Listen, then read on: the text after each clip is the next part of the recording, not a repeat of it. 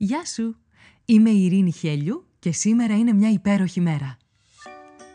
Με ένα νέο επεισόδιο κάθε πρωί ξεκινάμε τη μέρα μας μαζί και βρίσκουμε αυτό το κάτι που μπορεί να κάνει αυτή τη μέρα ξεχωριστή. Ό,τι και αν συμβαίνει. Είτε όλα γύρω σου μοιάζουν ένας πεντακάθαρος ουρανός γεμάτος πυροτεχνήματα, είτε μια ατελείωτη συννεφιά που σε ρουφάει χωρίς τελειωμό, όσο μισογεμάτο ή μισοάδιο κι αν φαίνεται να είναι το ποτήρι, εσένα σου δίνεται ένα μοναδικό δώρο. Η ευκαιρία να ζήσεις άλλη μια μέρα. Και αυτό από μόνο του κάνει αυτή τη μέρα μια υπέροχη μέρα. Κάνε subscribe για να μην χάνεις επεισόδιο. Φόρεσε τα γυαλιά της ευγνωμοσύνης και έλα να βρεις τη φωτεινή ματιά ακόμα και στην πιο σκοτεινή ημέρα. Ώστε να λες με κάθε καιρό «Σήμερα είναι μια υπέροχη μέρα». Καλημέρα, καλημέρα όλη η μέρα. Είναι και σήμερα μια υπέροχη μέρα. Και είναι υπέροχη γιατί έχει τη δυνατότητα της ελεύθερης έκφρασης στο διαδίκτυο. Με αφορμή αυτό το εγχείρημα ανακαλύπτω κάθε μέρα και καινούργια πράγματα ή πιο συγκεκριμένα καινούριους λόγους για εορτασμό ως Παγκόσμια ημέρα.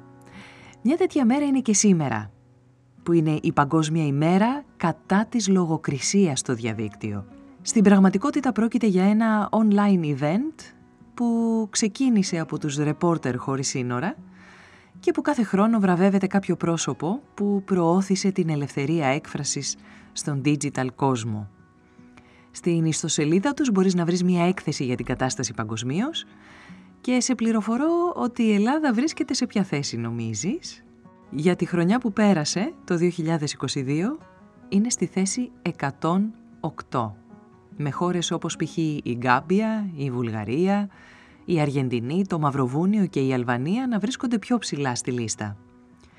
Με αποδεδειγμένα λιγότερη λογοκρισία στον ψηφιακό κόσμο. Για περισσότερες πληροφορίες αν σε ενδιαφέρει θα βρεις το link της σελίδας στα σχόλια. Με την ανάπτυξη του διαδικτύου κυριολεκτικά συνέβη μια τεράστια ανατροπή συγκριτικά με ό,τι βίωνε έως τώρα σε επίπεδο πληροφορίας. Η είδηση φτάνει σε σένα σχεδόν αμέσως από τη στιγμή του συμβάντος. Οι χρόνοι συντομεύουν και επιπλέον η πρόσβαση στην πληροφορία είναι ανοιχτή σε σένα, σε μένα, στον καθένα, οποιαδήποτε στιγμή το θελήσουμε. Αν το θελήσουμε. Επιπλέον, σταμάτησες να είσαι παθητικός αποδέκτης της είδησης και έγινες δυνάμει ανταποκριτής. Μέσα από διαφορετικά κανάλια επικοινωνίας, όπως είναι τα blog ή τα social, έχεις τη δυνατότητα να θέσεις την είδηση στη διάθεση όλου του πλανήτη. Έχεις δύναμη δηλαδή.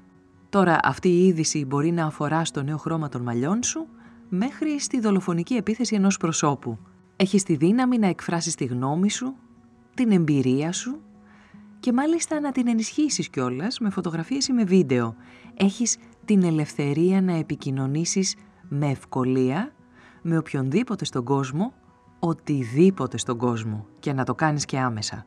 Μπορείς λοιπόν να αναπτύξεις τη γνώμη σου και να την θέσεις δημόσια για το νέο νομοσχέδιο που αφορά στο μέλλον τον ΔΕΚΟ, για τα κακό κείμενα της δημόσιας παιδείας, για τις συνθήκες εργασίας στο χώρο της ανακύκλωσης, για πρωτοβουλίες που πήρε ο Δήμος σου και βελτίωσε σημαντικά την καθημερινότητα των συμπολιτών μας σε αμαξίδιο.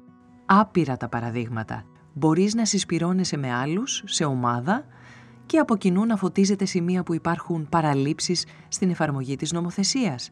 Να ασκείς κριτική στην κυβέρνηση. Να εκφράζεις την αγάπη σου για τον άνθρωπό σου, είτε ανήκετε σε διαφορετικά φύλλα, είτε στο ίδιο φύλλο.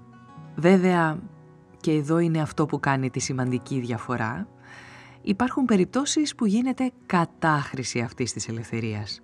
Και βιάζεσαι να καταλήξεις σε κάποιο συμπέρασμα και να το εκφράσεις χωρίς να έχεις επαρκή στοιχεία. Ή εκφράζεσαι με έναν τρόπο που, πώς να το πω, δεν θα το έκανες ποτέ στην πραγματικότητα, face to face, αλλά αγαπητέ και αγαπητή, ακόμα και έτσι, βρίσκεσαι διαθέσιμο στην κριτική των άλλων. Ένα πολύ σημαντικό κριτήριο που θα σε προστατέψει από κακοτοπιές είναι να σκεφτείς αν θα ήθελες εσύ να είσαι ο αποδέκτης αυτού του σχόλιου. Αν θα χαιρόσουν εσύ να διαβάσεις κάτι τέτοιο για σένα.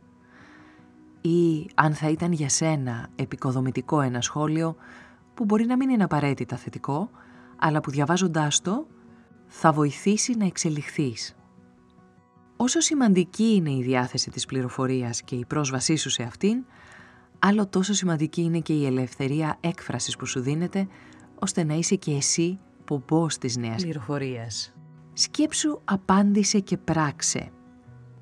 Σε αυτή τη δημοκρατική digital κοινωνία που ζούμε, θα ήθελα να σκεφτείς δύο παραδείγματα έκφρασης στο διαδίκτυο. Ένα παράδειγμα προς μίμηση και ένα προς αποφυγή. Ένα που ευνοεί δηλαδή τον άνθρωπο και ένα που δεν τον τιμάει. Με αυτόν τον τρόπο θα δώσεις στον εαυτό σου τη δυνατότητα να κάνει ακόμα πιο συνειδητές επιλογές όταν πρόκειται να εκφραστεί διαδικτυακά. Τι λες, θα το κάνεις; Σήμερα που είναι μια υπέροχη μέρα;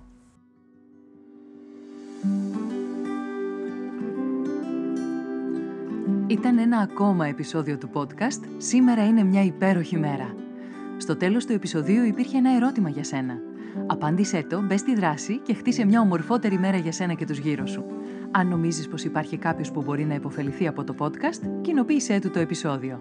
Αν δεν το έχεις κάνει ήδη, μπες στην πλατφόρμα που ακούς το podcast, βάλε αστεράκι και άφησε το δικό σου σχόλιο. Με αυτό που κάνει τη σημερινή μέρα μια υπέροχη μέρα για σένα. Ραντεβού αύριο το πρωί.